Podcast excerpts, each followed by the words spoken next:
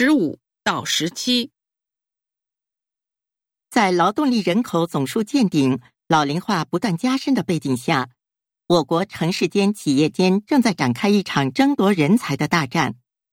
尤其是有能力且年轻的人才，真可谓炙手可热。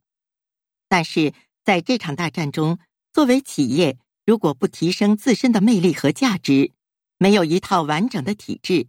那么大约只会成为输家，因为如今几乎每一个城市和企业都在抢人，可多数企业表现出来的却是缺乏诚意和长远规划。毕竟，只为解除眼前饥渴而给人才提供某些短期福利是留不住人才的。只有向其全面提示就业、创业、税收、保障等方面的具体而长远的条件。才可能保证企业具有固定人才和固定收益。十五，城市和企业出现了什么情况？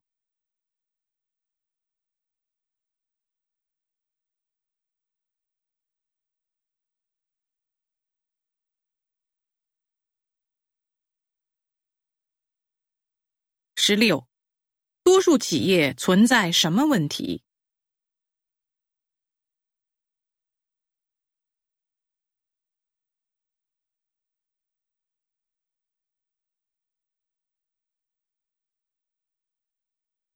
十七，这段话主要想说什么？